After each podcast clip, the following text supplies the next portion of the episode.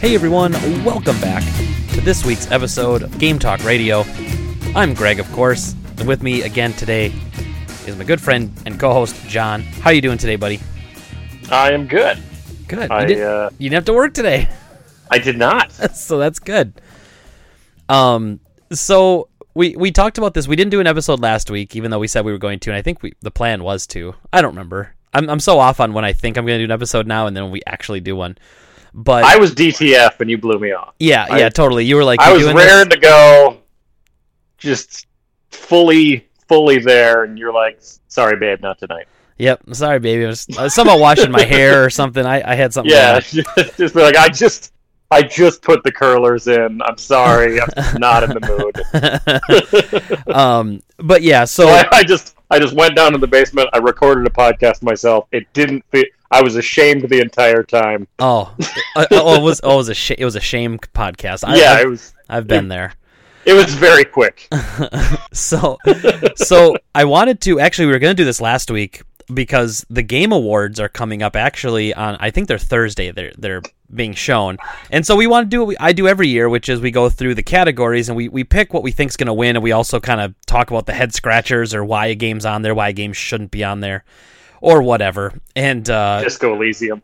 yeah, well yeah, I, well that would be the surprise. I, I like that game actually, but I don't know. It wasn't that that was last year, right? That was game of the year last year. Yeah, year. that Is was last year's game of the year. Yeah, so it's not it's not the first time an indie has a chance to to take the whole thing. So we're gonna talk about that. I- we're gonna go through like I don't know, maybe five to ten categories or something. Yeah. Real quick, so is Disco Elysium? Could you play that on a console? Because like, I would like to play that at some point. I think you can now. I think initially it was It's- just on PC, but I think you can now. Well, it's not on consoles yet, but I was just mainly Oh. asking, like, would it? Is it possible to port that to console and have it be playable pretty easily? I don't see why not. I mean, it's pretty much like a point and click adventure game, so they can make it work. They can make it work. I, I didn't play a lot. What I did play, I liked. I thought was pretty interesting, but I don't know. I, I, I just feel like, and I want to talk about this when we get to the Game of the Year awards because there's a few like oddball choices up there, and there's this weird sort of groupthink in quote unquote games journalism where someone latches onto a game, says it's great, and then every like big personality that wants to get retweeted 100,000 times will say the exact same thing that it's awesome. And then that person got Okay. 100,000 retweets. So then the next person says, "Well, yeah, this game's awesome." Now, to be fair, the games sometimes are awesome. I'm not saying they're not, but it's just it's just this weird sort of like everyone agrees that one game is just the best game of all time, which in gaming as you know rarely happens. We're such a it's such a like a a tribal mentality like like even in the same regards um, some people were talking about the last of or last of us 2 versus ghost of tsushima and so the only thing they've announced so far was that the the player's choice award so the the player voted award went to Mhm. ghosts of tsushima that was the Okay. what what got graded the highest and i was reading this twitter thread about how people were saying that you know Last of Us players were, were making bot accounts to try to upvote it, and then Ghost of Tsushima fans were making bots to upvote that. And all I could think to myself was, and then one person said something like, "Who cares? Both games are good. Let the let the Ghost of Tsushima fans enjoy their game, and we'll enjoy our game." I'm like, "What are you talking about? Us and them? It's not two different groups of people. Like you're all people who play games. You just like different games. Like it doesn't put you in different groups.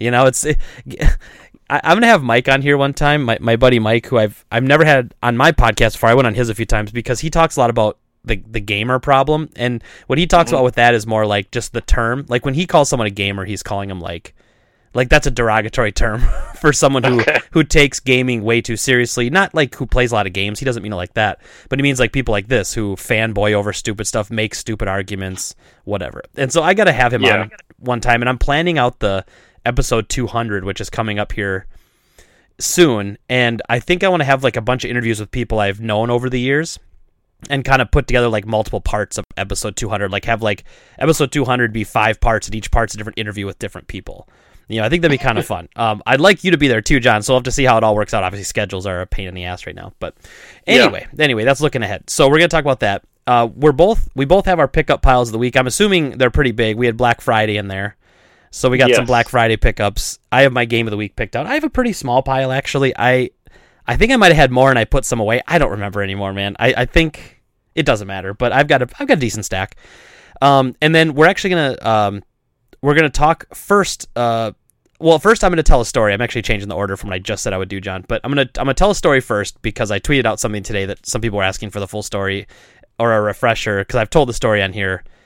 I think I've told it in pieces a few times. And then John and I are going to talk about what we've been playing, and then we're going to go right into the Game Awards, and that's going to be the whole show. That's going to be the whole episode. So, um, before I start that, John, I'm going to go into this rant of the story. Now, you were you were an ASM with the company at this time. Yes. So you you and I worked parallel at GameStop for quite a few years. I think I was there maybe four years before you, and then you were there maybe four years after me, if not five or six years after me. Like we we we, we crossed over for a good four or five years probably. I was, uh, I think I was there six years after you because I've been gone from GameStop about two years, and you've had your store for how long now? Yeah, it'll be ten actually in April, so maybe it has it was that long after. So Okay, so, so I think we only, we only crossed over about two years. I think actually. really, I feel like it should have been longer than that, but I think it's two years because uh, I was in Oshkosh, and then I was in Me- or uh, Fond du Lac, and then back to Oshkosh. And I think you were you were up in Green Bay that time, and I don't believe I believe once I became store manager, uh, you had already been gone. Yeah. Okay. Yeah, I, I'm pretty sure that's right. I think I don't think you had made it to store manager level until I was, until I got out of the way. One of the old dogs got out of the way. Um. So here was my tweet today. So I had a Facebook memory today, John. This is what sparked this whole thing. I had a Facebook memory today, and the Facebook memory was, and this is cringy because me ten years ago on Facebook was cringy. We all were cringy ten years ago on Facebook. Yes. So don't you know? It's fine. It's fine if you go back and look. But my my Facebook status was, I can only keep my mouth shut for so long. Dot dot dot. You know, like very, you know, very whatever. Um, and so, and I'll be honest, I I don't know if it's actually this day or if this was maybe this was the day it happened because the day it happened, I believe it was the following day when I almost got fired, like when I had to go talk to my boss about it. And then I think that day I put the really cringy Dark Knight quote of you either die or you live long enough to see yourself become the villain. So I also I also shared that on Facebook, which is very cringe. but hey, again, you know, it, it is what it is. Okay. See, I would read that that uh, I can only keep my mouth shut for so long, like from ten years ago, and I'd be like, "What the hell was I talking about?" Yeah. That for you, that could apply to literally hundreds of things you said over the years. Um, so that was my that was my I, I had that memory, you know. So I tweeted out. I didn't think it'd get much pull. It did pretty good. Um, and I just tweeted out and I said, you know, 10 years ago today, I snapped and unloaded during a GameStop manager conference call. This led to me almost being fired and taking out of and taken out of the district manager program. It was the final push I needed to finally quit and open great uh, open game trade just four months later. And then I go on to say that. Um, you know some other things about what all happened there which i'll kind of go into now but so here's the story and then i'll kind of go into the rest of the tweet so the story was um, i believe here's what i believe. I believe in my head this is what i remember. And i know that it's probably changed over the years and my memory's probably not as good as it used to be. But i remember having a conference call earlier in the week. And they gave us this just massive list of stuff that needed to be done. It was like all the stores have to get this done get this done. All this has to be done. It's like two weeks before Christmas at this point. Obviously, it's December 8th, so it's like three weeks before Christmas, two and a half weeks before Christmas. And they give us this list of just monstrous stuff. We're also, by the way, supposed to be selling things. You know, we're a store, so we're busy. It's a it, GameStop is a store where during the holidays it should get really busy.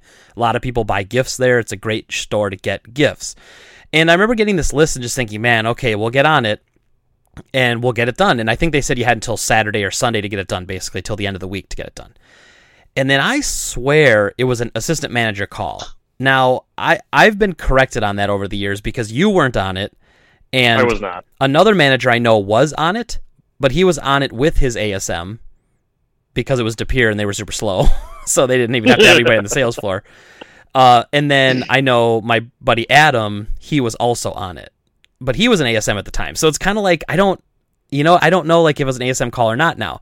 But here's why I think it was an ASM call because we got on this call and I remember my boss started going off about how this list hadn't been done yet. And this was literally a day or two after we had just had the conference call saying we were supposed to do it and that we had till the end of the week. And so I remember thinking like why are you getting honest about this? You know, like why why are you like why are you coming down on this right now? Like it's a couple weeks before Christmas, we're all burnt out. Don't yell at us for something that you gave us a timetable to get in and it's not done before the timetable. Like that's what I remember. And so what I well, the reason I think it was an ASM call was because my brother was an assistant manager at the time. And my little brother. And so I'm I'm extra overprotective of him.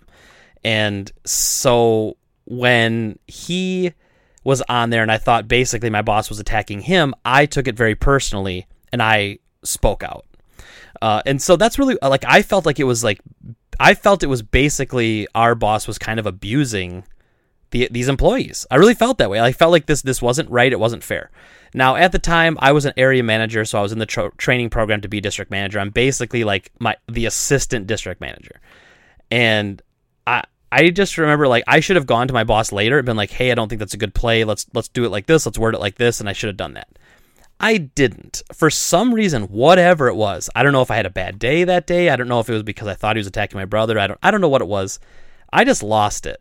And and I say this honestly, like I remember seeing red and I don't remember specifically what I said. I know it was a lot of f bombs, and I was drop I was dropping crazy language on there that I never would normally use in a professional setting.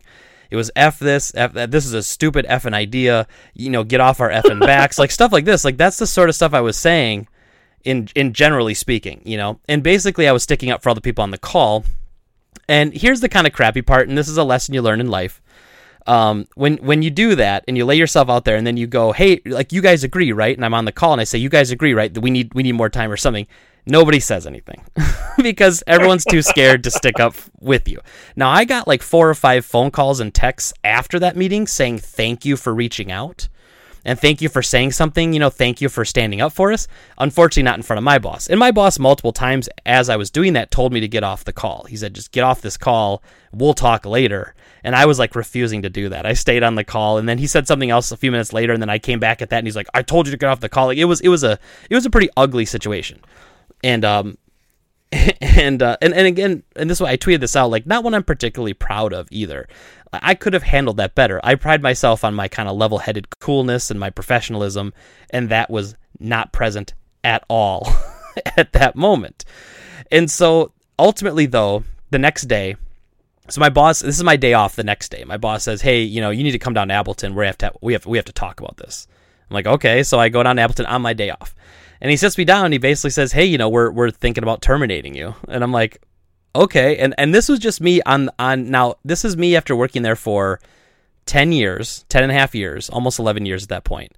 And I'm like, I've been here almost 11 years. I've been a top performing manager forever. I'm in your area manager program. Never been written up once in my life.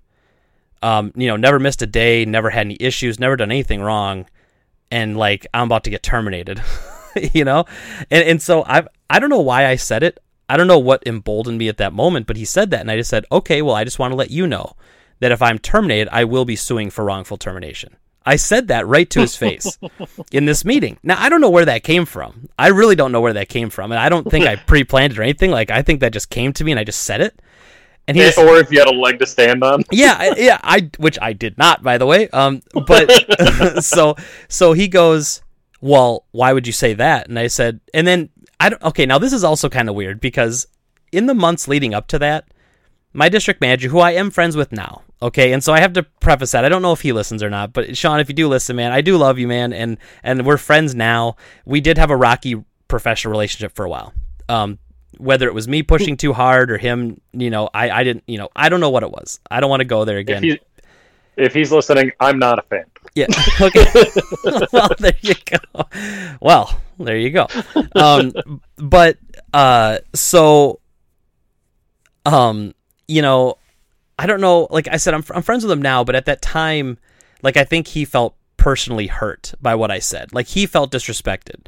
And so I don't think he knew where to go with that. And he was like, "Well, I don't know. I can't work with this guy if he's how he's going to talk to me." And he I, I I essentially belittled him in front of other managers, in front of other you know people underneath him and that's that if someone did that to me i'd be pissed too you know like i definitely can can see that um but you know i said that and he goes well i mean i have to talk to hr about this but you know I, we'll see where that stands and basically he goes onto a conference call with hr for like an hour so i'm standing around in this like in his home store i think it was the uh Um, I forget the store number out there, but it's the one in like East Appleton. It's the one a Calumet store.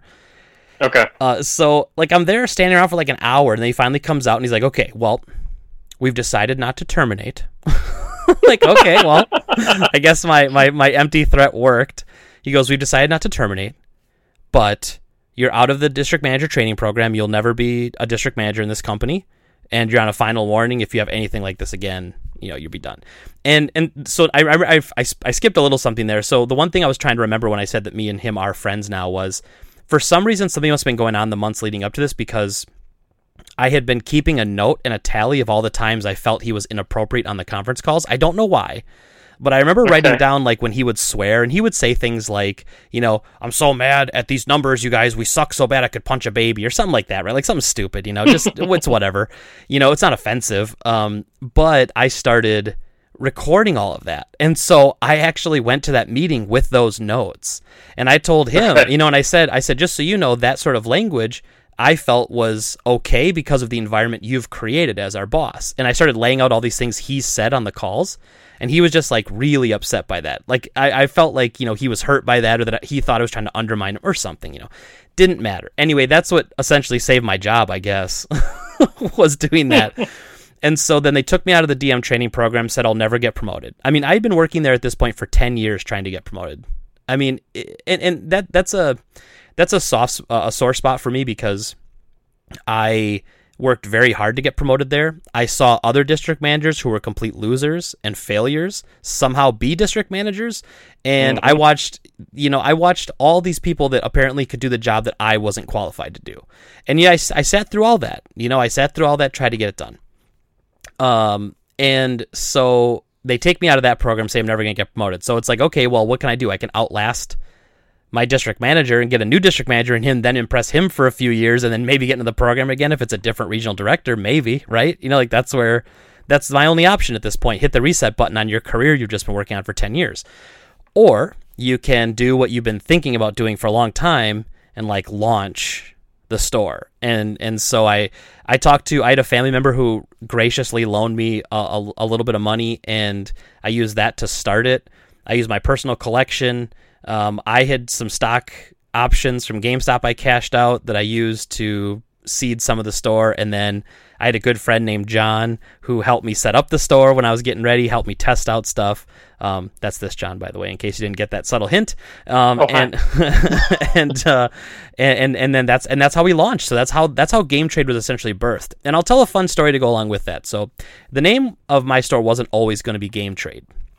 I actually had a whole thing created where I was going to call my store, and I'm not kidding.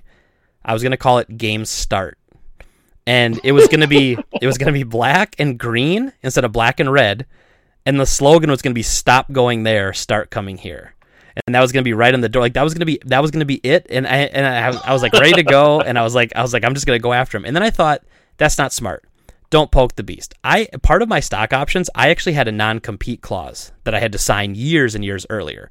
Now Wisconsin's a work to right state, and I probably would have been fine. Um, but they could have sued me over that because I opened a store not more than so many miles away from the store I previously worked at, yada yada. So they chose not to come after me. Like like they could have, you know, if he if they really wanted to be, you know, spiteful, and they didn't. How long was your non compete? Do you know? Um, I want to say it was like I think it was a year, six months or a year.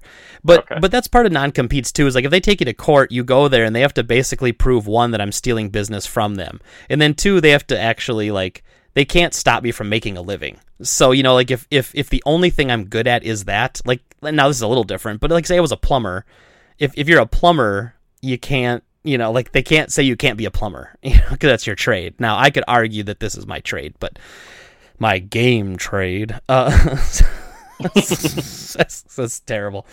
Um so anyway, uh, I go on. I went on my my tweet then. So that's the story. That's that's how essentially I opened Game Trade. That was the final push out the door.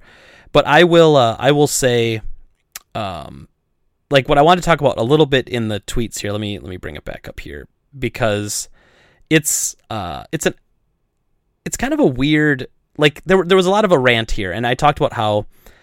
I'm not proud of that moment, which I said here. You know, I'm not really proud of it. I could have filed my grievances in a more professional way. And I said, uh, I told a story about how when I got hired as a manager. My district manager at the time, her name was Debbie. And I would have done anything to be a GameStop manager back then. Like when I was an assistant, I wanted to be manager so bad. I just anything. I would have done anything. So when I got promoted, she said, "Here's your wage," and I said, "Cool, awesome. I'm ready to go. Let's do this. I'm a store manager now." Well, a few years later, we had a new regional director named Rich. And I liked Rich quite a bit, but Rich was like an old school regional director, like, hey, I'm not actually doing anything. I'm just going to drive around, take the DMs out to dinner, occasionally take a store manager out to dinner. We'll ride this wave of being successful company, and then I'll be done. Uh, I liked Rich quite a bit because of that, but he wasn't like someone. I mean, he he had a lot of knowledge, which I liked, but he wasn't someone who I could see really to inspire me to do my job better. But he, okay. but but like after he was there like a year, I got a raise one year that was like triple what I normally had gotten as a raise, and I couldn't believe it. I was I thought it was an error, and they said, "Well, we wanted to tell you, we're actually giving you more of a raise because when you got promoted to manager, you were completely lowballed, and what you are worth to us as a manager is much more than you're being paid." And I thought, "Holy crap! Like that that felt incredible. That feeling of feeling appreciated." I rode that high for quite a few years and uh, and unfortunately, Rich didn't stick around as a manager very, as a regional director very long, and it seemed like none of the good ones did. And then after him, we got the my last regional, which was Timmy P, um, and uh, he he was just awful. And I go on to my tweets to talk about a, a situation one time where I had been helping with a district manager meeting, and I ran a segment of the meeting. And Tim was there as a regional director. I gave all the information properly. I had handouts. You know, I commanded the room. So I'm driving back with my district manager from the meeting, and he gets a call from the regional on his phone, and he goes and he basically motions for me to be quiet. And so he calls and he's like, "Oh, hey, Sean, is it just you?" And, and Sean's like, "Yep, yep, just me." And and I'm in the car though, and so he starts talking about how he's like, "Man, Greg did really good at that meeting. He really like commanded the room. He did really good." I'm I'm I'm like I'm on cloud nine at this point, right? Like I'm just high as a kite. And then he goes, "But hey, let's um let's keep that between you and me. Let's not tell him that." We want to make sure he keeps working hard. Like I want to keep him hungry. I want to make sure that he's not, uh, you know, he's not thinking he's doing, you know, super super good or anything. You know, like he basically said that, and then I heard that. So not only was it not motivating, it was the most demoralizing thing I could have probably had at that moment. Now, the type of person I am, it probably pushed me to be a little bit more. like I probably fought a little harder. Uh, but I, I couldn't believe that, man. And but that was this guy. I mean, I've got a million stories about this guy. Um, you know, me missing numbers because I had to go to a funeral, and him getting on me about that, and then um, my friend Aaron who passed away. Uh, we did a fundraiser, which I thought was really nice of him to do. A, he helped with a fundraiser, but then he was trying to get the news involved so he could present him with like a big check with all the money, and my friend passed away before he got to see that. You know, because this stupid asshole was just so concerned with the press of it. You know, Anyway, not going to get hung up on that guy because I think last I heard he's selling mattresses, but I'm not a job shamer. I'm not a job shamer because anyone, any job's a job, man. I don't care. I won't, I won't shame you, but you know, he looked, he, he even said things too. Like he said, you know, when he heard I was opening my own store, he laughed and he said, "No, he's like that'll that'll flop so hard, he'll fail so bad, he'll be it'll be it'll be laughable how bad it's going to be." So yeah, that, that that's my story about how I opened Game Trade, uh, like my essential my ejection from GameStop into Game Trade was unfortunately a rocky road. Like it wasn't just this really nice like, hey, I'm going to take off and like and I gave a I gave a 30 day notice when I left because I was trying to make sure that they had plenty of staff. Plus I was hoping somewhere in like the bottom of my like mind that maybe my boss would come in that last week and say, "Hey, you don't need to work this last week. Like take a week off. You know, you put all this time in. Like you're done. We'll take your keys and go." Well, I even scheduled that last week. Mark was taking over my store. So I scheduled Mark with me the same shift every day that week. Me and him worked the same shift, so I could have left anytime I wanted to, and the store was covered. And so Mark and I do all the training and everything, and it's like it's, it's Tuesday, it's Thursday, it's Friday, and then Saturday comes along, and my district manager still hasn't stopped in, still hasn't taken my keys, and it's like my last day of work after working for a company for 11 years, and so I go, I go, I work in the morning, I go out to lunch, I come back from lunch break, and I said, hey man, I uh, I'm just gonna go home. like it's like one of the only times I ever left early in my life, and I only left four hours early. So I had to give my keys to the other manager. You know, I didn't even like I didn't even get. I mean, I didn't even get like a thank you for your time, thank you for all you've done for us. You know, nothing. I mean, I got nothing. I got nothing, and uh, and that's fine because I went on to bigger, better things, uh, things I'm much more proud of, and things I'm much more happy with. But you know, that's like an example when people talk about like GameStop sucking, it's not necessarily on a corporate level, it's like a middle management level. And everyone yeah. kind of hates their job. And as they say, you know, the shit rolls downhill. And so if the regional hates his job, he shits on the DMs. The DM shits on the managers. The managers shit on their employees. With few exceptions, I typically didn't do that. I'm I know you didn't do that. Yeah, I was Um, uh, I was always the one that would uh, shield my employees from that shit. Yeah, you were the shit bucket. you soaked up all the shit. um, no, you were you were a good boss, man. You you really went out on the limb for your employees all the time, and they usually burned you for it. But they, uh, Yeah. but but but you did it, and that, I still I'll still give you credit for that. But that's the story. So a few people were asking that saw the tweet, and like that's the story about how I launched from GameStop into my own business, and that was ten years ago, man. It's ten years ago already. I can't believe it. I, and I can't believe how infinitely better my life is now. You know, wasted wasted my twenties working for that company. The thing I find ridiculous about it is that because you had such potential when you were at GameStop, your district manager or our district manager should have given you a pass. There's no way or there's no reason it should have gotten to the point where he talked to HR and was like, "Hey, should we fire this guy?" It should have been like, "Hey, like call you after the the call, just be like, "Hey, that was inappropriate. I didn't appreciate it. I understand that you're frustrated and that the employees are frustrated. I am frustrated as well because I'm getting garbage from above. Mm-hmm. Uh, but maybe you overstepped your bounds on the call. The next call, I'd like you to potentially like apologize or or like address the staff Yeah, and which I probably would have done too. I probably would have done that. Yeah. Like that's how you should handle that. You shouldn't just immediately be like, "Well, he he bucked my my leadership a little bit, so how do I get rid of it?" So, cuz you're you you were one of the best people at the company in in our area. There's no reason why they should have walked door in that fashion after after getting pissed off on a conference call.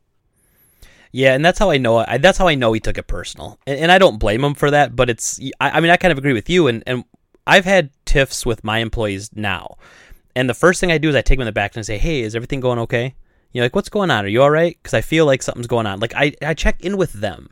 You know, as opposed to like I don't just all of a sudden just destroy them, and you don't know what they're going through. And would I have even Yeah. be able to say what I was going through at the time? I don't even know. I can tell you, I still have holiday PTSD from from corporate retail. Like I hate the month of December. I hate this month. And there's no reason to anymore. I feel overworked when I'm not even working because it's just a feeling I've had for, you know, that I had for the last well, for I had for 11 years and now I'm trying to shake it for the last 9. You know, it's just it's wild. Um but yeah, man, that, that that's it. It was I, I still talk to a few of the managers that work there about it uh and every and a lot of the assistant managers that were on it like cuz actually Dom who works for me, he was on that call. So he, Okay. he says he, he he when he recalls it, he just says, "I can't believe it, man." He's like, "I couldn't believe what I was hearing." He said it was it was one of the awesomest things I ever heard.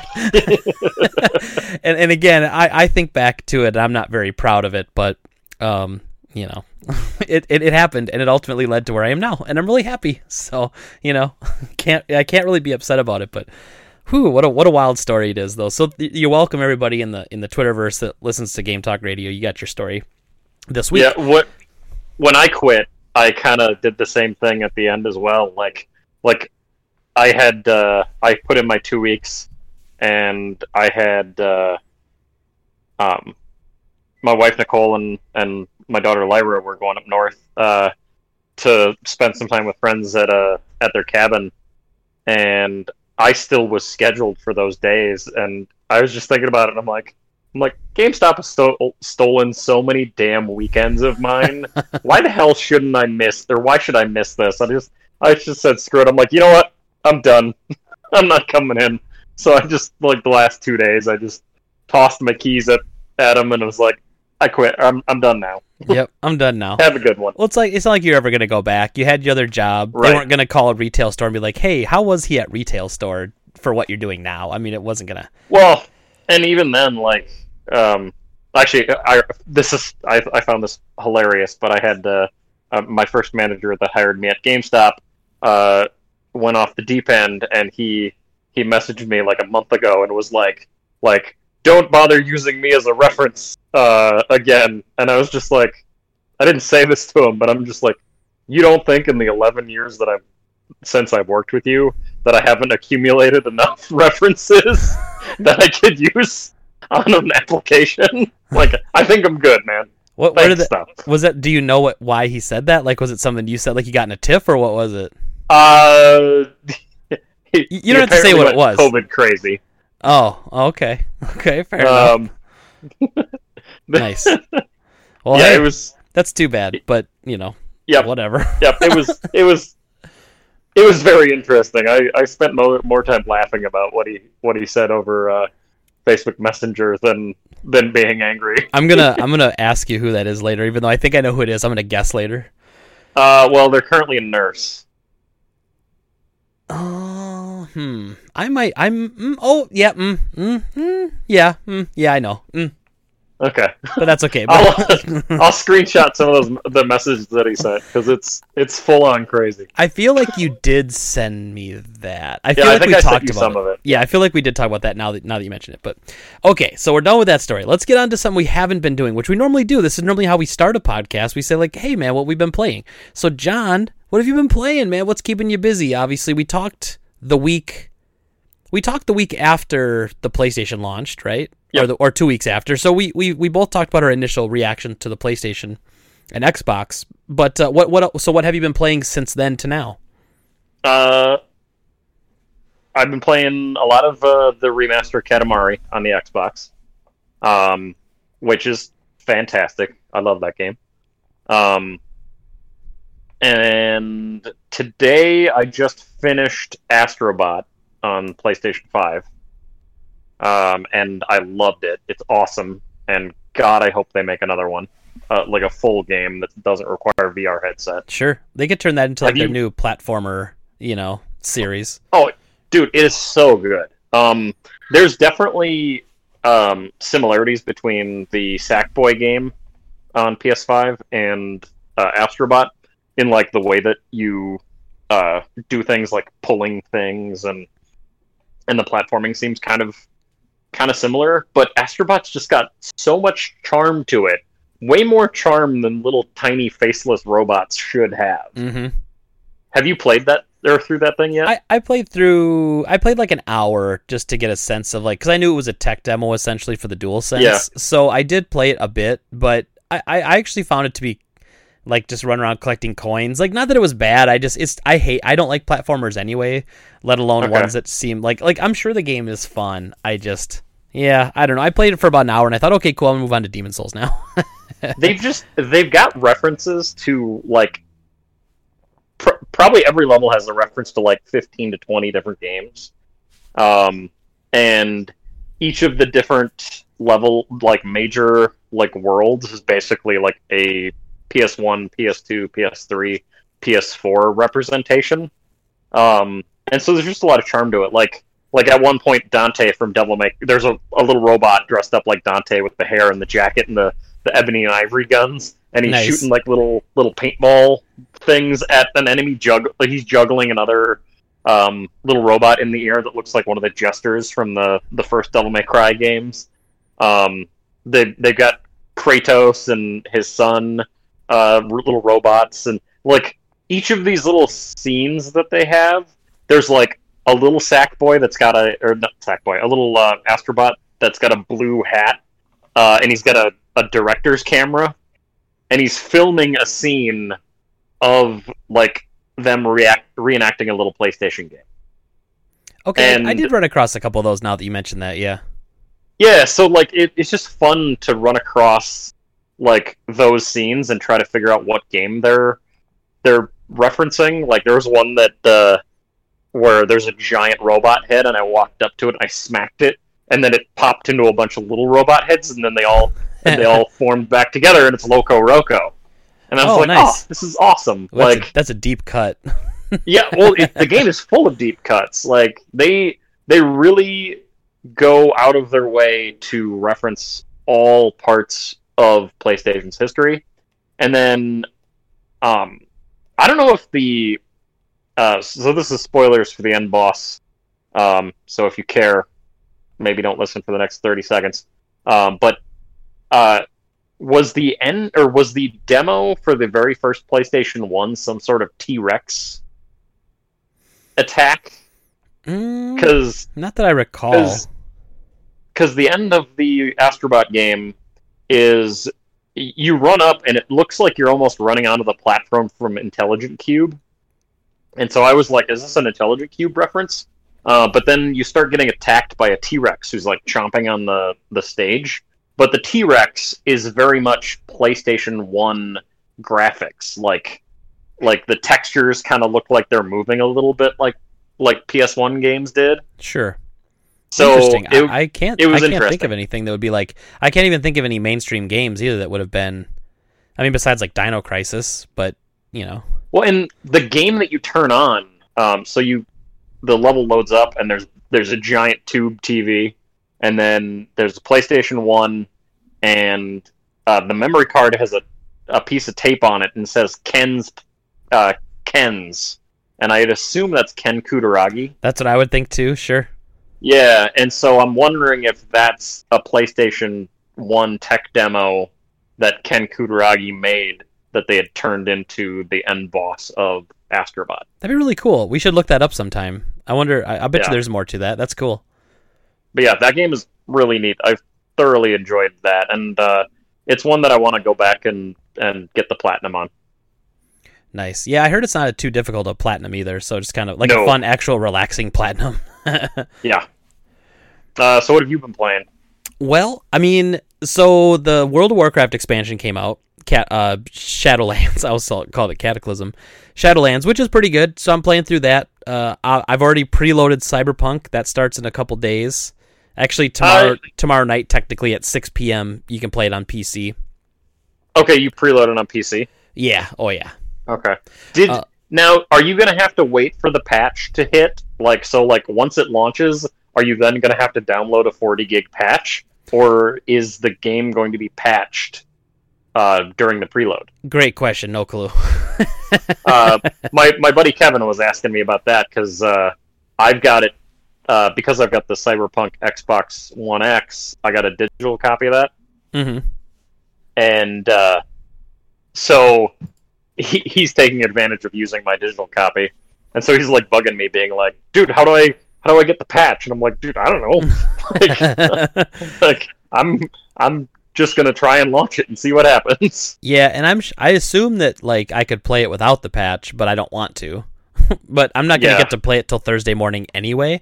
So I'm basically gonna patch it, make sure it's all ready to go Wednesday night, and then I'm just gonna like I'm gonna wake up, I'm gonna feed the cats, and then it's it's go time on Cyberpunk for like probably eight hours straight, eight or nine hours straight, just to dive right in.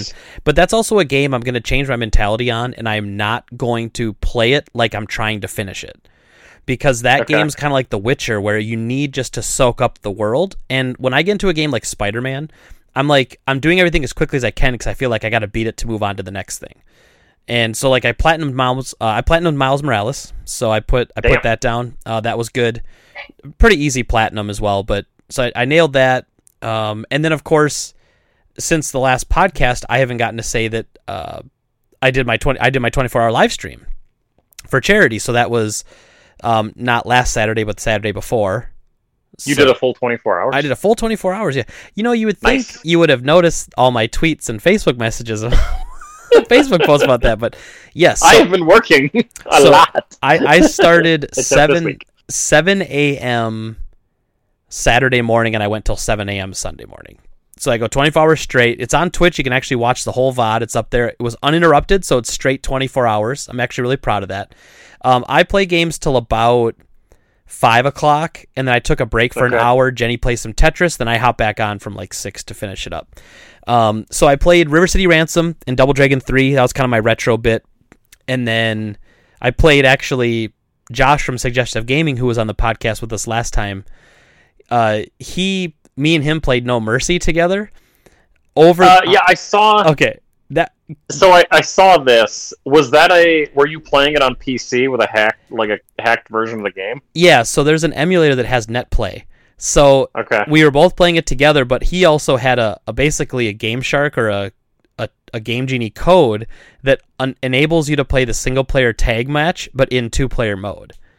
So apparently Okay. it's a really easy fix too. So they must have been experimenting with having the two player having the the tag team championship single player mode be two player. That must have been something they were close to doing, but they just locked it behind a little wall because they it must not have worked or there must have been issues with it. Uh, and so we actually played the single player, but it was unlocked for two people, and then we went through the whole tag championship together. It, it was awesome. Uh, and so then, how did how did he get your uh, your face in there? Did he just just map it onto a a character? Yeah. so hard? so when you go in there, when you go into the emulator, you can edit certain items. So he would take one of the face items in the game, and he just brings in like basically he he makes a, a, a low res version of my face. I sent him a selfie, and he he slapped it on my character. And then he made a game trade shirt over like a Stone Cold Austin shirt or something. So he just copied over it. He opened up the file in Photoshop, copied over it, and then saved it back out. So what uh, what character were you underneath your face? Were you Stone Cold? I, I don't know what face he used actually. That's a good question. I think it was just a generic one because all the other characters were still there. Because if he had edited like Stone Cold's face, then Stone Cold would have looked like me when we went through the single player and stuff. Okay. so it, it would have been a little weird, but uh, you should do one where just he replaces literally everybody with you. oh, oh god, a forty man Greggy Royale. I wonder, can you now? can you could you write that onto a ROM or onto a chip and have just throw that into a, an N64? Could you have a game trade edition of your uh, your wrestling game? Sadly, no. So the okay. way the No Mercy hacks work is you have to have the hacks are kind of built into the emulator that plays them. There are okay. certain ROM hacks you can get where it's like an English translation of Virtual Pro Wrestling 2. Like that you can flash onto a cart, but unfortunately like these have to be played through the emulator. It, it's really a, it's a mm. bummer because you're right. That'd be amazing. Sell like special game trade versions of No Mercy. That'd be that'd be incredible.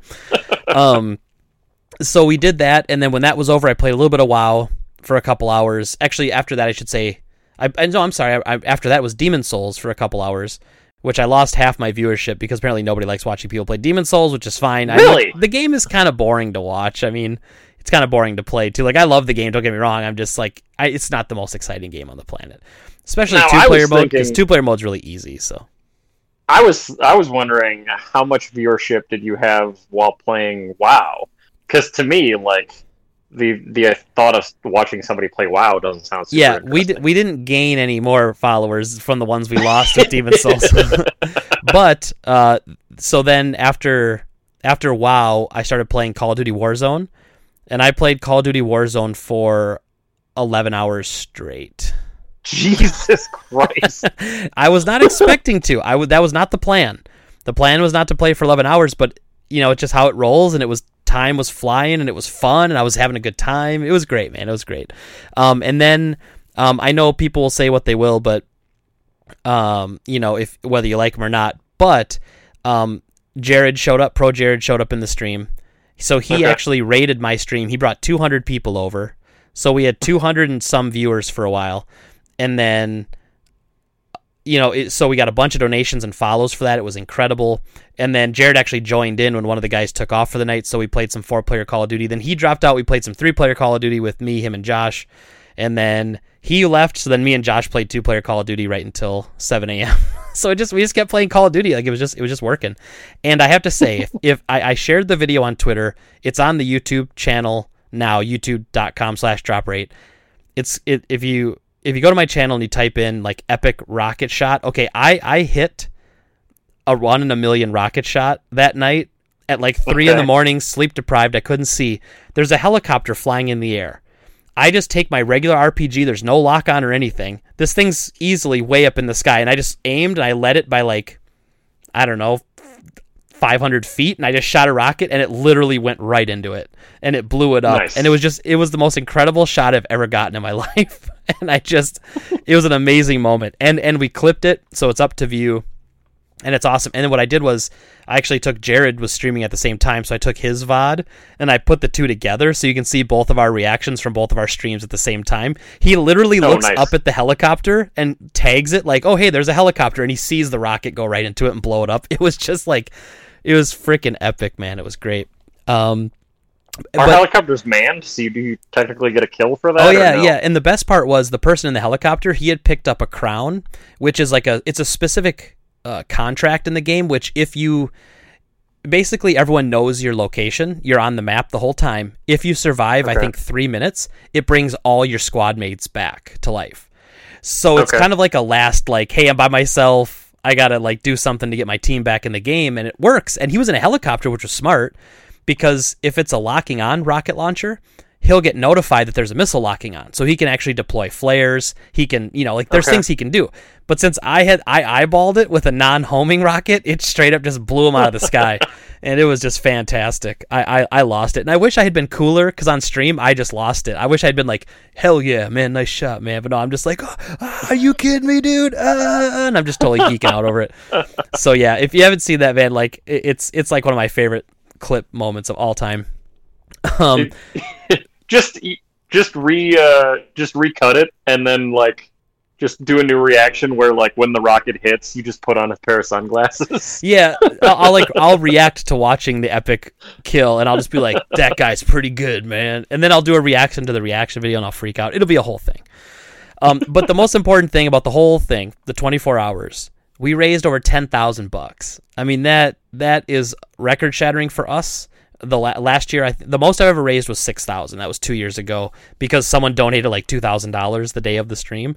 But uh, Nice. other than that, you know, five six thousand dollars is about our limit, and we hit ten thousand just ourselves, and then. If you count our team, which is the Wisconsin Video Game Stores United, so it includes Start Over Games in Oshkosh and Press Start Games in Appleton, uh, we raised over thirteen thousand. Man, and, and so what's wild about that is is we're number one in the state of Wisconsin. We raised the most money out of anyone in the state. So that makes me very happy. I go to the nationwide, we were like seventieth, and I look who's ahead of us by just a few hundred dollars. Obsidian, you know, the game company that makes games. Obsidian, like it's crazy. The company we were in up there, you know, it was so cool, man. It was Well, so I cool. was I was listening to uh, IGN's uh, um, one of their main podcasts, and they were talking about doing their their for um, for Extra Life, and their goal was like five grand. yeah. And I was like, I was like, oh shit, Greg's Greg beat beat them, and they are IGN. Yeah, and they're IGN, you know? I mean, now this year was different because I, d- I did sell candy bars all year round. And so the way the candy bar selling works is I buy them for half price and then I sell them for full price and all the money goes to the kids. So I, I am paying money in. So I'm basically donating the money to buy the bars. And so when I look at the donations, I probably donated half of that money from the store and from like myself. And I also did a dollar for dollar match. Anyone who donated, I mm-hmm. matched it dollar for dollar. So I threw in a, another three thousand dollars just in matching donations.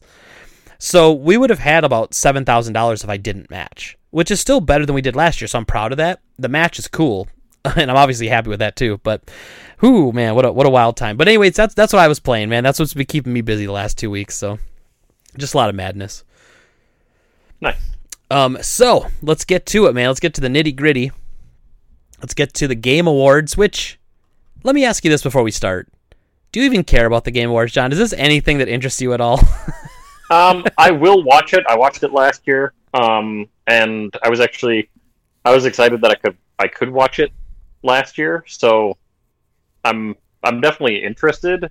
Um, but I do think that it's goofy that they have such a early cutoff time for the Game Awards that prevents stuff like Cyberpunk, um, and last year with like um, the Star Wars uh, Jedi Fallen Order from being considered right. because like the biggest games come out at the end of the year, and by doing the Game Awards in December, it basically stops a lot of the biggest games from even being considered, which is just silly. Yeah, and what's really funny is there's not a single mention on here about Jedi Fallen Order. I don't think so. It Uh, came out. I think I mean, I haven't looked like- through all of them yet, but we'll take a look, I suppose. But I think it's in like best action game, oh, well, that's good at but least. like but it's But forgotten. like last year, last year that was kind of funny's game of the year.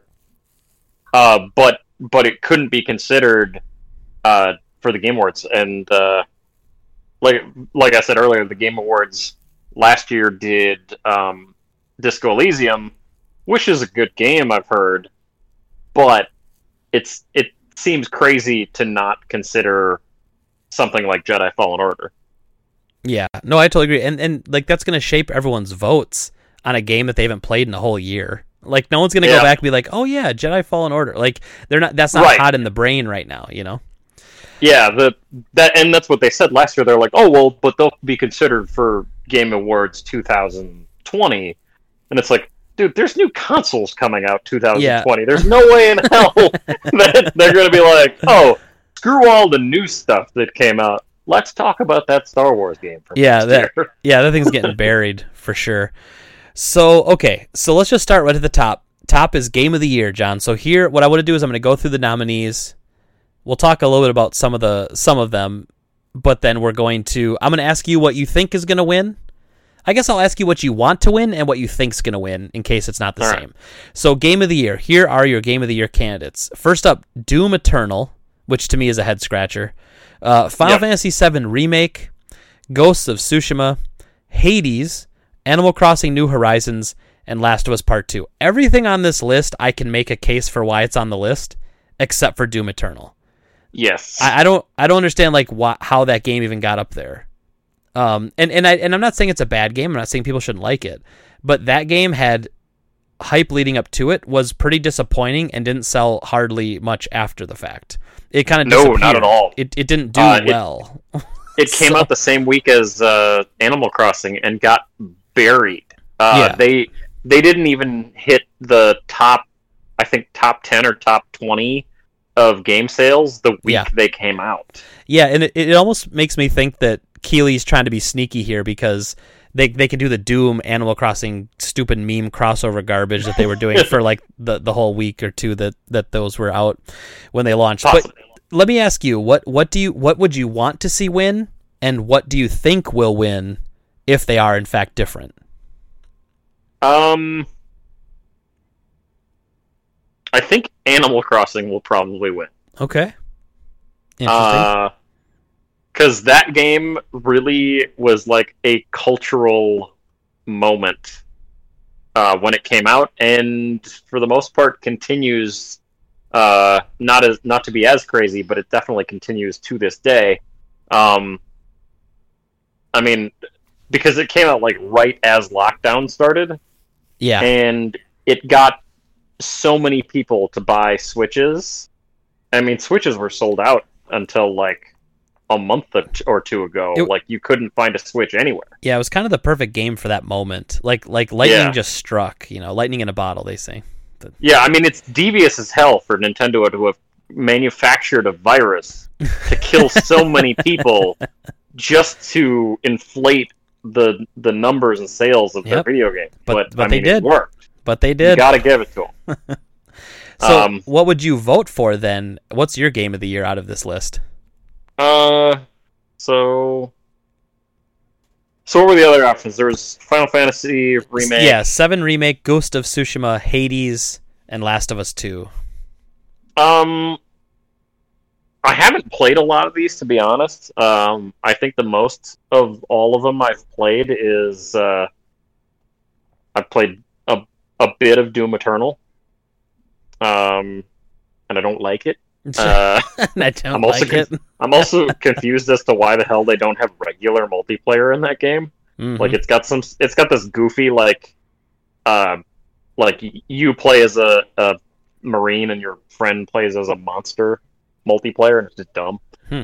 Um, so I would just be guessing, and I would say it would be between Hades because of all of the hype I've heard about it, and it's gotten a lot of like tens, and it's very positive, and then uh, Ghost of Tsushima.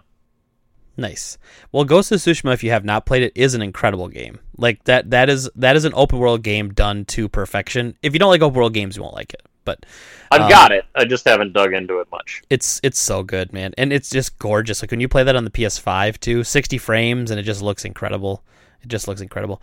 Um, yeah, I kind of agree with you. I feel like like a lot of people are gonna think hate. I mean, Hades could take it. Hades could take it, Animal Crossing probably should because, like you said, it was a cultural phenomena, and I'll give you that. Like, like you had moms buying Switches to play Animal Crossing, and then they would buy like one for their daughter, so the two of them could make a village. Like this was this this was what Nintendo does best during the Wii era, which was pull non gamers into gaming, and Mm, Animal well- Crossing brought a lot of non gamers into video games.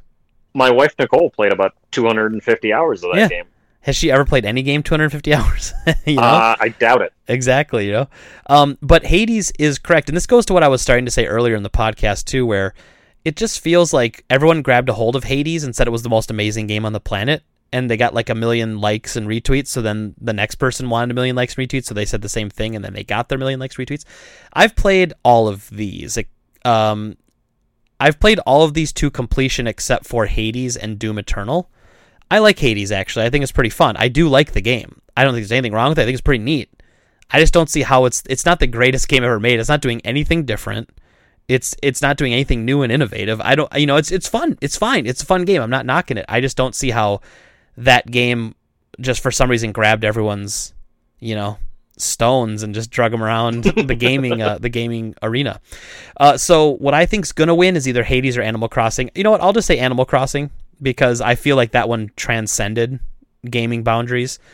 And I'm gonna say what I would like to see win. If I had my choice, I would choose Ghost of Tsushima. Um, Tsushima of this list because Final Fantasy VII Remake was was great at times. It was awful at times.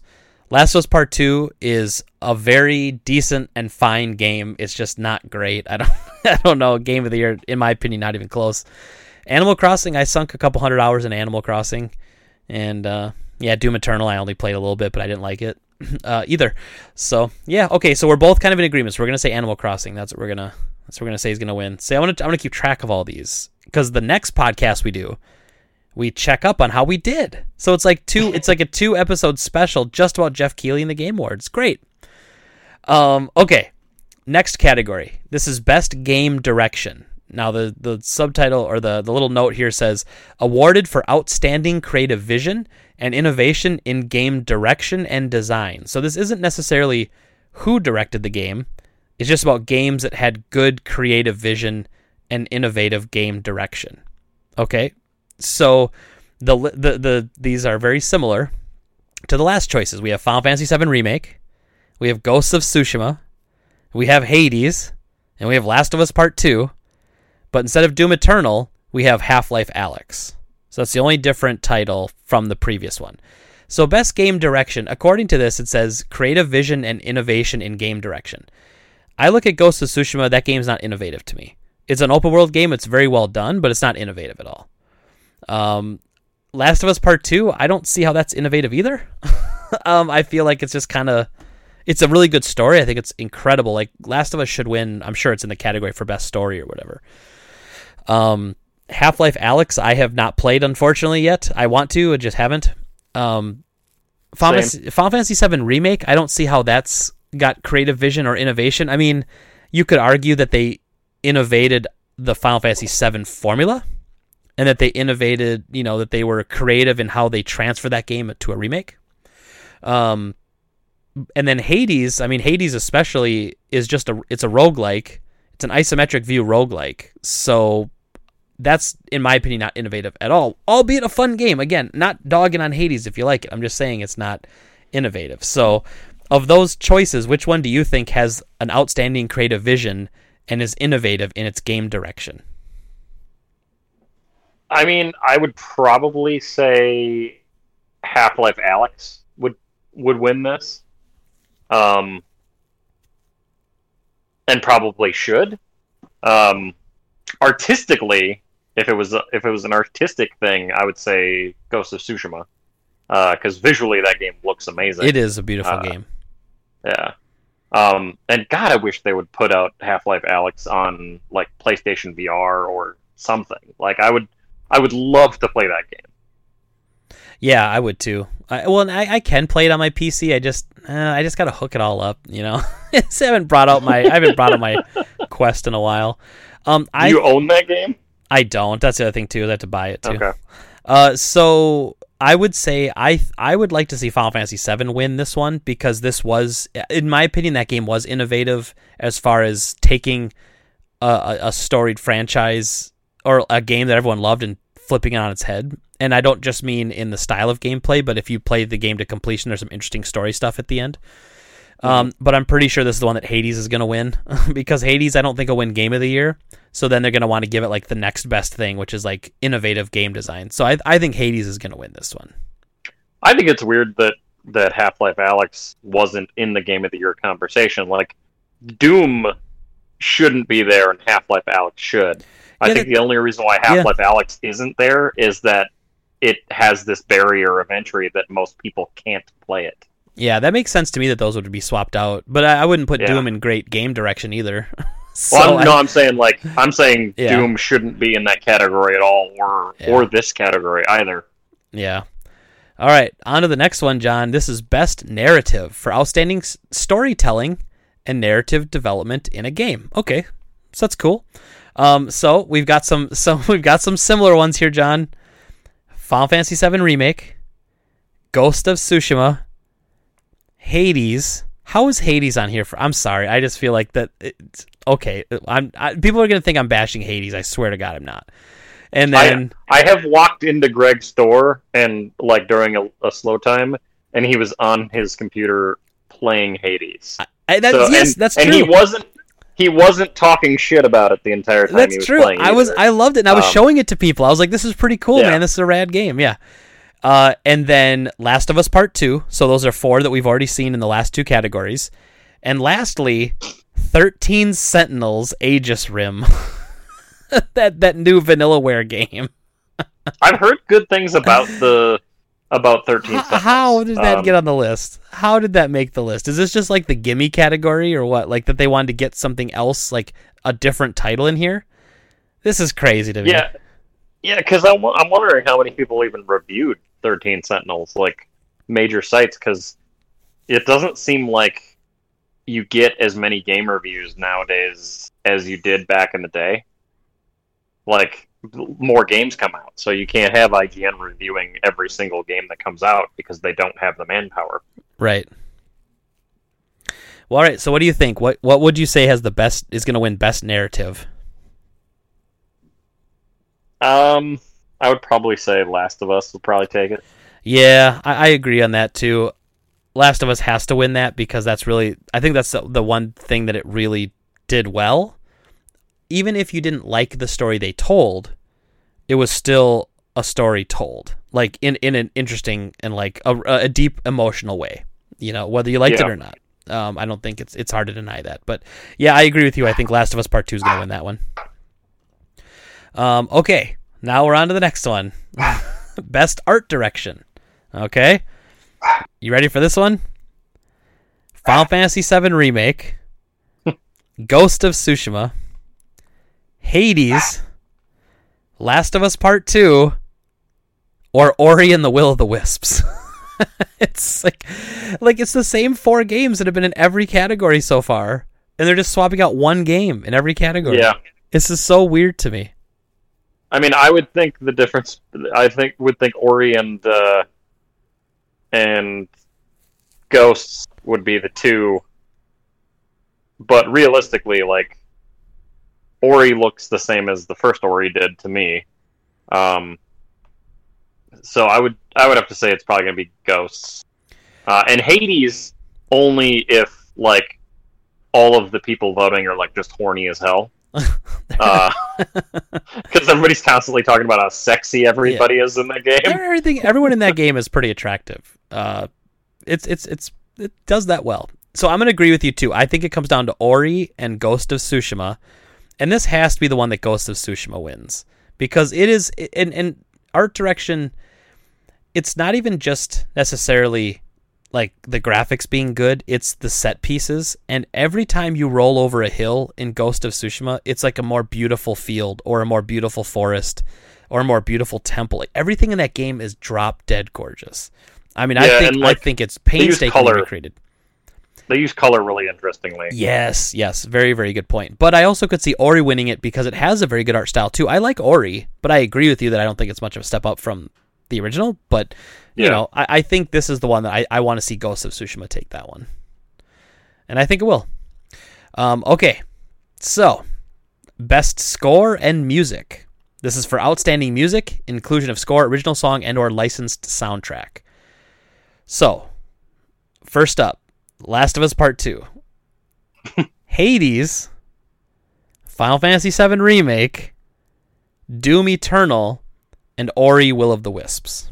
Now, Doom Eternal had that uh, that I did a story on that like a year ago. That Mick guy who like did all the music Yeah. was like suing or like like there was an issue where they wanted more original tracks or something, and he wa- That was I- a couple months ago, actually. That wasn't a year ago. was it- I mean I oh, remember well, that. Yeah. Were you- were you on for that one? Yeah. Okay, then it was a couple months ago. For some reason, I thought I did that one by myself. So, um, but yeah. So of those five, what do you think had the best sound, the best music? Uh, Tony Hawk one and two. Dude, that game should be on this list. Why is that game not Yeah. on this list? Like, How does Ori and even Last of Us Part Two? Now, I liked, I liked the music in Last of Us Part Two. I think it fit the game really well. But how is that? Mm, mm, I don't know. I wonder if they're gonna give it to Doom just to stick it to the Bethesda controversy. Maybe it's supposed to be voted on by real people, but you know, um, I th- I think this will go to Final Fantasy VII remake. That soundtrack's outstanding, uh, and it, it had all the old hits remade and redone. So I think it's going to go to Final Fantasy VII remake. Yeah, that battle uh, victory music is incredibly fun. Yeah, you mean like when you win a battle? Yep. Oh, I see. I see. You're making fun of me. I see. I see. No, no, I'm not. That's, that, it is. It is a very, very fun little like 10 second snippet of a song. It's it's enjoyable. It's delightful. Uh, it's it's like it's like when you open a chest in Legend of Zelda. yeah, yeah, I agree with that. So are you saying you're saying Doom Eternal? Final answer? Um, I'm saying it's poss it's possible. Yeah, it, I I would go with Doom Eternal only for the controversy All right. factor. We got to get you one of those tinfoil Hershey Kiss hats. Although I, if it were me, uh, like I said, I would I would go with uh, Tony Hawk one and two. Yeah, I think that, I don't know how that didn't make the list. I'm with you 110% on that. Well, because back in the day they didn't have video game awards for this sort of category, so it's not like they're retreading um, Right. and giving them an award that they already got. I don't know. I mean, and maybe there is something in the rules about they're not allowing like ports, but that's a remake. I mean, that's not. Ah, well, whatever. And so, they did add to the soundtrack. So the next category, John, is best audio design. Okay, best audio design: Doom Eternal, Half Life Alyx, Ghost of Tsushima, Resident Evil Three, Last of Us Part Two. I don't even kind of I don't even know where to go with this one. I really probably don't care in this one. Yeah, like they really. Do they know that more than five games came out this year? It's it's it's really weird, isn't it? And and how come Hades isn't on here for best audio design? it's it's in every other category. I mean, because realistically, after playing Astrobot uh, Playroom, I would give it to that. Well, what about what about like Demon Souls? You know, I mean, are these were those did those not come out early enough to be considered? I think they probably didn't. Is that the cutoff I think- Okay. The cutoff was, I think, November 10th. Oh, okay. That's stupid. Yeah. But okay. So I, I think all of the next gen shit So technically wasn't wasn't out. for for audio design, I'm gonna say Half Life Alyx. I don't know why. I don't really have a. I Yeah, really pick it. It'll probably be. I, I would assume it'll probably be that because you're like all of the individual noises for like the little small subtle things that you can do in that game, and that that game just sounds like a blast. Like the the Well- types of physics puzzles that you can do in that game. It sounds it sounds like it's almost like Portal mixed with Half Life in the way that you can accomplish things. Because like yeah. you can apparently only carry like one grenade at a time, but if you just throw like five grenades into a bucket and then carry the bucket, you you can then you can then just pull them out like you're like you're pulling apples now and that- just chuck them. That's what I play video games for. That level of innovations where I want VR to be. Um, okay, so this one I do like this category. This is best performance of an individual for voice over acting, motion, and or performance capture. So first up is Ashley Johnson as Ellie in Last of Us 2, Laura Bailey as Abby in Last of Us 2. So two of the five are Last of Us 2. Uh, Daisuke Tsuji as Jin Sakai from Ghost of Tsushima. Logan Cunningham as Hades from the game Hades, and Najee Jeter as Miles Morales from Miles Morales Spider-Man. So Miles Morales Spider-Man made the cut. So anything on Yeah, the PS5 should have made the cut. so Demon Souls isn't even considered. And what? Okay, whatever, whatever. Forget the snubs. Who cares? But of those five, I know you haven't played them all. You have to pick one. Uh, I would say Ashley Johnson would probably get it. She is great. She's really great, especially too. Like if you watch some of the the recordings, the backstage stuff, and the, like her like doing the guitar scenes and stuff, it's really great stuff. Um, I'm gonna pick. Uh, man, I I I want Daisuke from Ghost of Tsushima to win. I want him to win because I think he did really good at that. But I think it's gonna go to Miles uh, Najee Jeter as Miles Morales. I think it's gonna go. You think him. so? Yep, I think so because, well, my wife gets mad at me because I watch a lot of like those cooking competition shows, and I can tell her I can tell her who's gonna win based on how they cut and edit the show. You know, like it's it's not really about like watching anything except watching how they're focusing or not focusing on someone that sort of thing. The fact that they haven't nominated it for anything else. Why am I getting a phone call from? Okay. Um, Is my mom calling you during this as well? Because she was calling me a few minutes ago. Gosh, I hope not. Um, let me see. It was actually it, it might have been work calling. Um, Somebody asking you if you wanted to uh, extend your car's warranty. so maybe. Um, okay, so we'll see. He'll call back if it's important. Um, I'm gonna say Miles um, Najee Jeter as Miles Morales because I just think that's. Uh, I just think it's like because he hasn't been nominated for anything else. That game hasn't had any nominations yet. They're gonna. Yeah. I think they're gonna give him that one. But it was a good job too. The actor did a phenomenal job in the role. So don't want to take anything. yeah, I'm from liking the story so far from what I've played.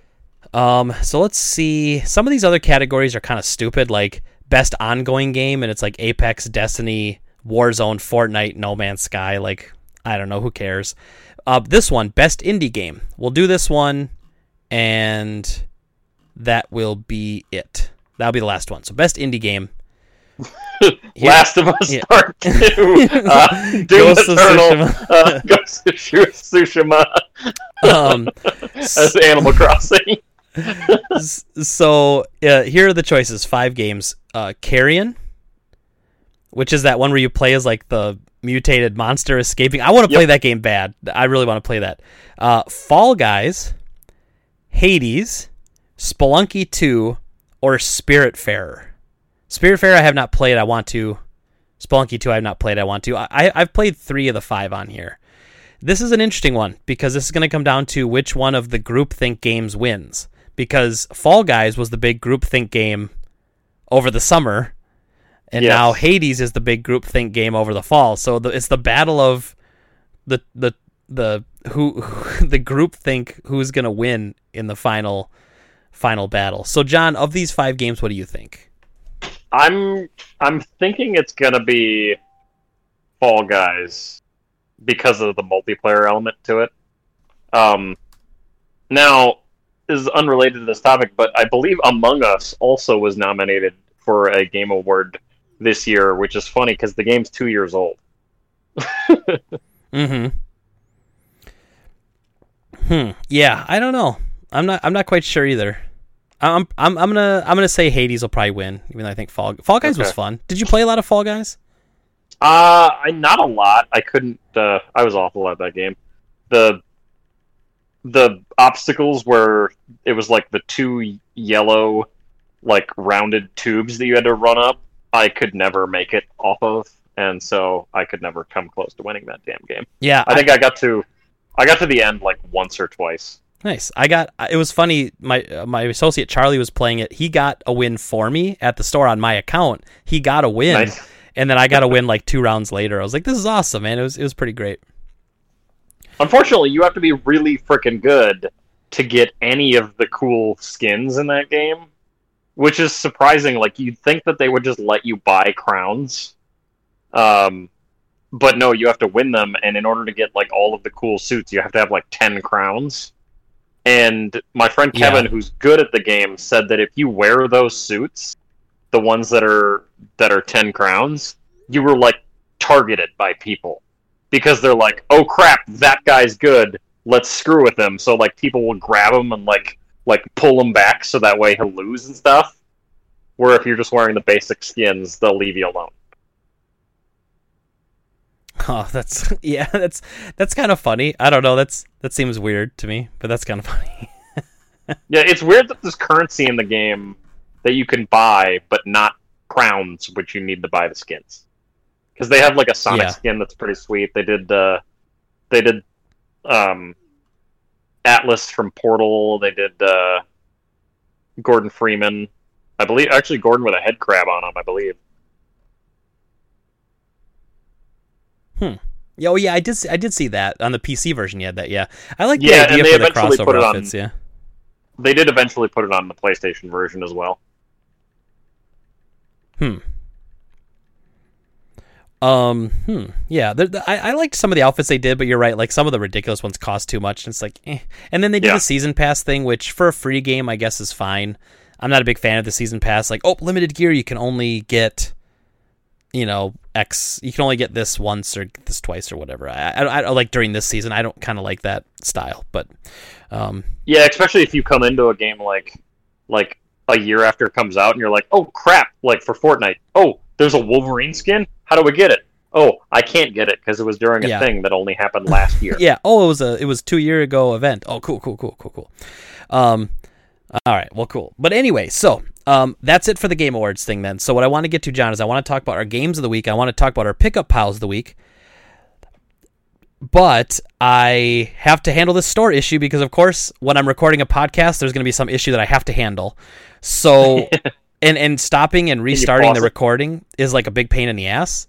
So I just want you to do your game of the week and then go right into your pickup pile. I am here. I am listening. Okay. I just won't be interacting a whole bunch as I try to like get on the. I, I'm doing it through text message, so like it's an emergency. Otherwise, I wouldn't. You know, I would just get back to him at a later time. So, uh, All right. li- li- as as in live recordings, everybody. But yeah, go ahead, John, and I'll um I'll be here though. Dave says penis on fire at the store again. uh, um, so my game of the week uh, this week is uh, since I'm playing it a lot and I thoroughly enjoyed it. I'm going with uh, the Astrobot Playroom uh, on the PS5. Uh, it's a hell of a lot of fun. I love all the references that are strewn throughout that game. Uh, like I was saying before, uh, if you have a PS5, play that game. It's really really neat. Uh, and then on to my piles of pickup. Um, uh, since this was two weeks and this is Black Friday and whatnot, uh, it's a little big. Um, so I got Human Fall Flat for Xbox, the Anniversary Edition, uh, Dragon Ball Z Kakarot, which was dirt cheap, otherwise I never would have bought it. uh, Sword Art Online, however the hell you pronounce it, edition. Uh, Alicization Lycoris. God, they need to use words.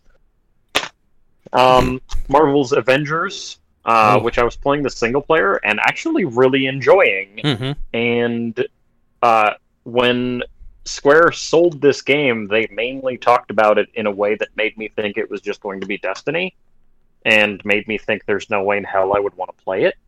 And they really should have been talking about the single player because it's really good. Um, and the character development in the game is really interesting. So they massively failed on the marketing of that game. Mm-hmm. Uh, Dark Pictures, uh, Little Hope, uh, by Supermass Supermassive Games. Uh, I liked their uh, what is the PS4 game that they did? Ah, I forget. But a bunch of teenagers stuck in a cabin in the woods start dying. Uh, yes, that Um, was um Until Dawn. Yes, I liked that. And Little Hope. The the Dark Pictures games are shorter versions of that style. I do I do um, want to play those actually because there's two of them out now, right? Yeah, I'm, frankly, I'm surprised that Little Hope even came out because I don't think the first one did that well.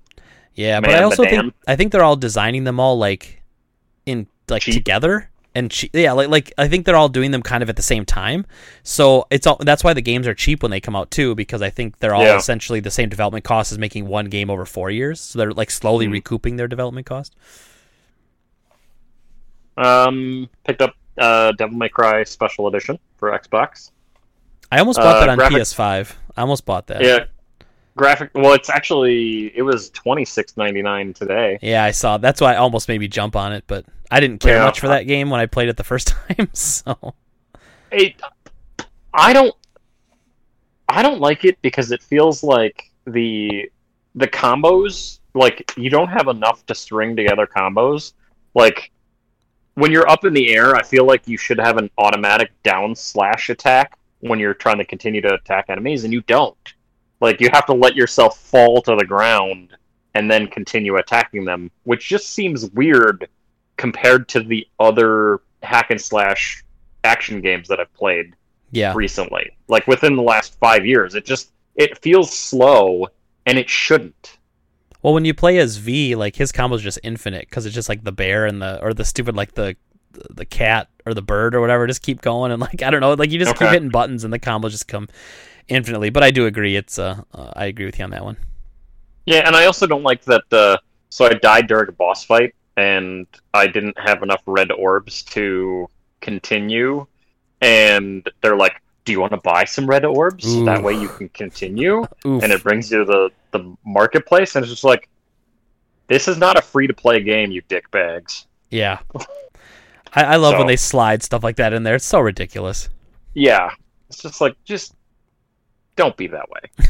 and and the the dodging mechanic doesn't really work that well. Like like compared to something like Dark Souls, like it's it's difficult to determine whether your dodge roll is actually going to avoid damage or not. So it's it's just weird. Uh, and it's funny cuz that's one of the higher praised games from like the last year. Uh, Mhm. everybody's like, "Oh my god, DMC5 is amazing." Yeah, I thought it was very fine. It was very okay. But the graphics on the Xbox uh, do look fantastic. Those weird, like ant bug monster things from the beginning of the game are super gross looking. nice. All right. Um, I, it's also weird, like how the enemies have progressed from that series. Like at first, you were fighting those weird marionette jester-looking things, and now we're on to like weird tentacle ant demon Yeah. monster Mm. things. It's very weird. The true the true evolution of a Japanese game. Yeah. uh, picked up Crash Bandicoot 4. Uh, it's out. It's about time. Uh, which is graphics look amazing. Uh, it is pretty fun. Still difficult, like the Crash games are, but not as bad as the trilogy. Um, also, uh, there were two games in Japan that they called Crash 4 and Crash 5. That when they brought them to the US, it was the PS2 games. Um, so technically, Crash 4 does exist. Um, nice. so yeah, uh, when I was adding those into my collection app, it it wanted to like default to the the Japanese versions of the old games. uh, picked up uh, Yakuza Like a Dragon uh, for Xbox One. I'm mad that I bought that for full price. I should know any game that's coming out. Like, wait for Black Friday. You're gonna save some money. Don't buy it. yep. But I did. Uh, and then uh, I got the Inner World, uh, the Last Monk, or the Last Wind Monk, which is a point and click adventure game. We thing. talked about was that. Super cheap. did we talk about that game, or maybe me and Dave were talking about that game? Because it's That on might have been you, PS4 also. Yeah, I it was think. on. Wario posted it uh, I- as one of his uh, sales last week, and it was like ten bucks. I bought literally the last one on Amazon. I was like, ah, what the hell? nice. I don't remember if I said this a couple weeks ago. No, I don't think I did. Uh, I got Star Wars Squadrons. You did Um, mention that a few weeks ago, but it's still, yeah, but that's okay. It's still a good game. Uh, uh, and then uh, I did get. I got Thirteen Sentinels. Nice. I wish I waited on that too. Um, what did you buy it for full price? Yeah, I just got excited for it, and of course, I should. I I'm trying to do a new thing where I don't buy games at full price if I'm not going to play them right away.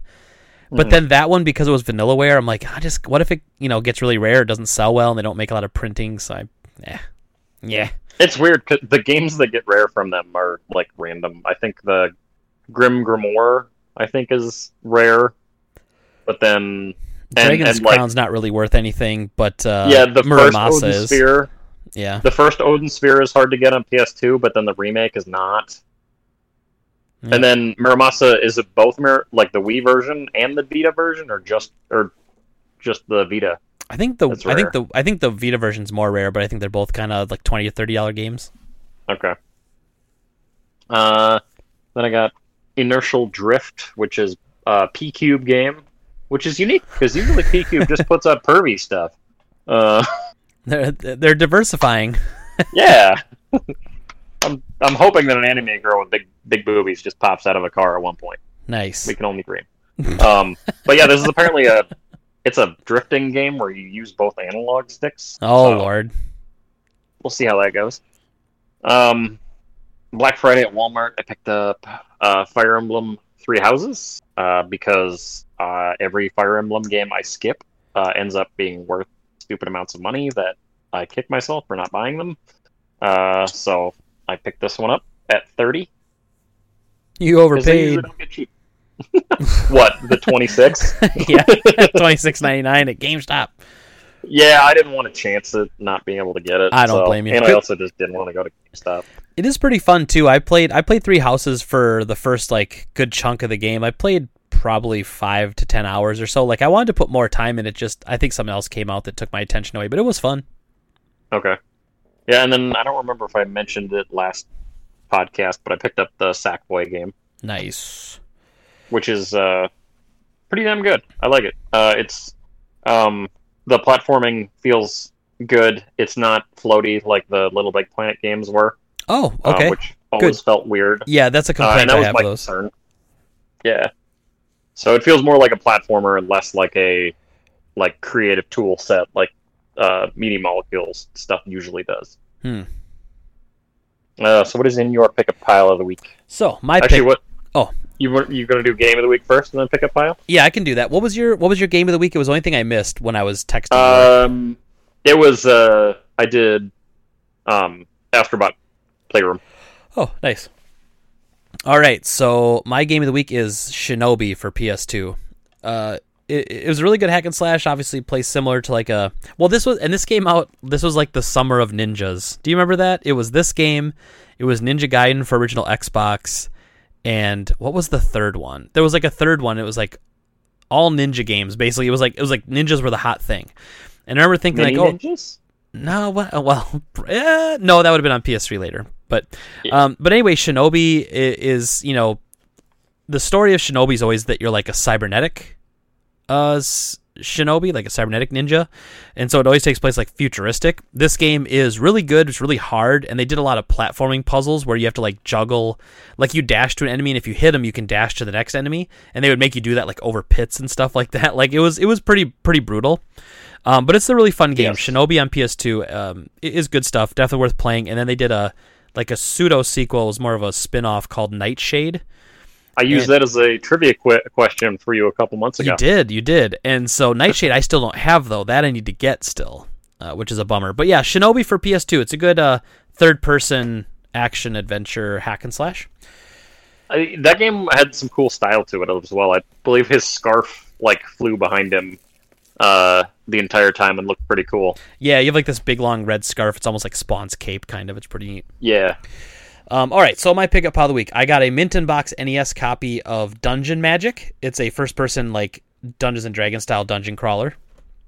Um, I picked up Gears Tactics for Xbox One. You get it for like thirty. I think it was thirty, just twenty five or thirty. Yeah, I was I was thinking about it, but I figure it'll be it'll be nine ninety nine.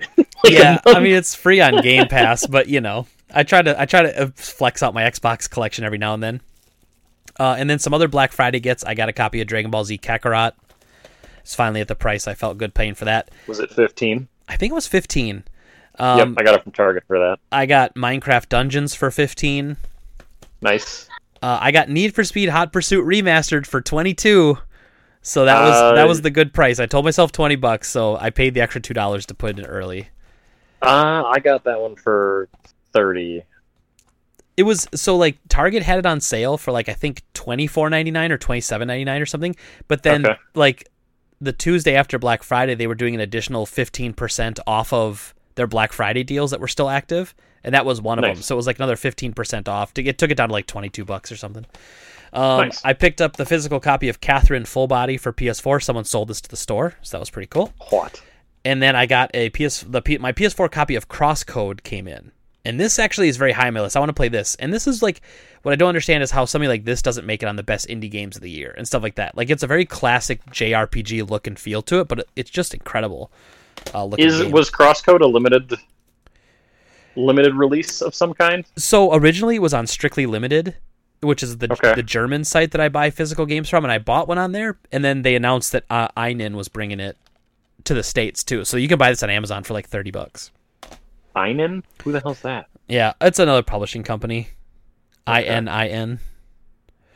But yeah, so that's it. That's all to my pickup pile of the week, and that's all we have for the podcast this week as well. So, um, as always, you can subscribe on YouTube at youtube.com/slash drop rate. John, just today I tweeted out we hit eight thousand subs on YouTube.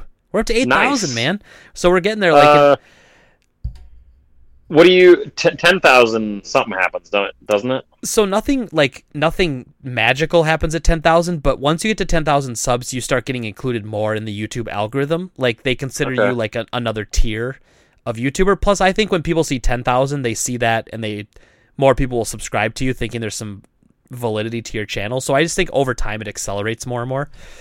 Do they send you like a like one of those YouTube buttons, but it's like uh, tinfoil made- with like chocolate inside? it's made out of plastic yeah. Here's, a, here's a wood block.